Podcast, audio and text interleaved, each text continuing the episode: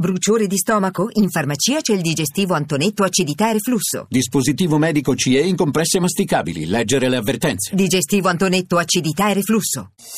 Voci del mattino. Do il buongiorno a Germano Dottori, docente di studi strategici all'Università Luis di Roma. Buongiorno professore. Buongiorno a lei e a tutti gli ascoltatori. Le ultime scelte di Donald Trump eh, per quanto riguarda la sua eh, futura squadra di governo hanno fatto parecchio rumore e soprattutto, eh, ne parlavamo già nella prima parte oggi della trasmissione, eh, hanno suscitato grande perplessità anche all'interno del Partito Repubblicano, in particolare eh, la scelta di Rex Tillerson come futuro segretario di Stato eh, per i suoi legami molto stretti, personali, ma eh, anche direi e soprattutto di, di, di natura eh, legata al business con la Russia e con il presidente Putin, eh, ha una fetta consistente del Partito Repubblicano, non convincono molto. Beh, eh, si perpetua lo scontro cui abbiamo assistito anche durante le prime fasi della campagna elettorale con una parte del Partito Repubblicano, quella più tradizionale e conservatrice, che non è disposta ad accettare il cambio di paradigma mm, al quale Trump sembra intenzionato a procedere e che con la nomina di Tillerson assume ancora maggiore credibilità.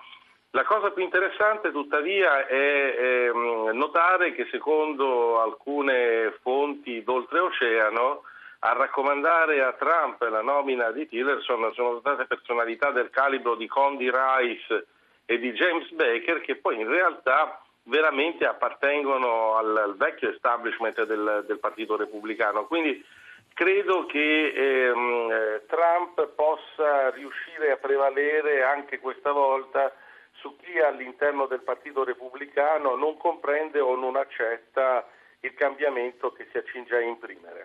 Eh, queste nomine, lo ricordiamo, la gran parte quantomeno eh, saranno sottoposte al vaglio del congresso, quindi insomma in linea del tutto teorica perché sarebbe davvero clamoroso, potrebbero esserci anche delle bocciature da parte eh, del congresso. Ehm, c'è da dire che questo scontro con l'establishment repubblicano eh, si perpetua anche sul fronte della eh, richiesta di ulteriori indagini sulla vicenda delle eh, rivelazioni CIA su presunti hackeraggi, interventi di hacker russi durante le elezioni e anche lì curiosamente un po' a sorpresa diciamo c'è un, un, un uh, gruppo bipartisan di, di senatori sia repubblicani sia democratici che spinge in quella direzione.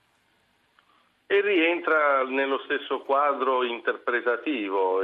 Mi pare che Trump eh, abbia contrattaccato in modo assai energico nei confronti eh, della CIA, non dobbiamo meravigliarci comunque che delle resistenze sussistano e chi vuol bloccare il processo di distensione con la Russia assuma le iniziative che ritiene più opportune per cercare di intralciare il cammino del Presidente.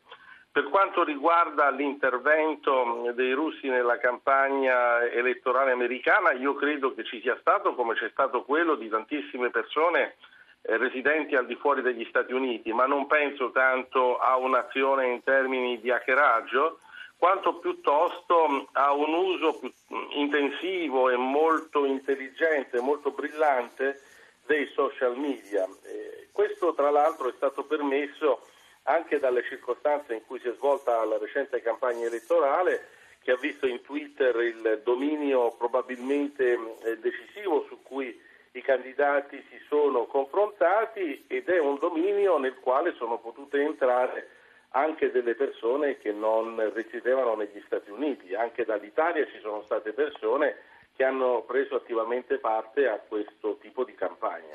Comunque, eh, dottori, eh, la futura politica estera dell'amministrazione Trump eh, resta di, abbastanza difficile al momento da decifrare, perché se è chiaro che si andrà verso una eh, di credito nei confronti di Mosca, eh, più difficile è capire quale sarà l'atteggiamento, ad esempio, nei confronti della Cina. Lì ci sono segnali contraddittori eh, e, e, anche per, per quanto riguarda l'Iran.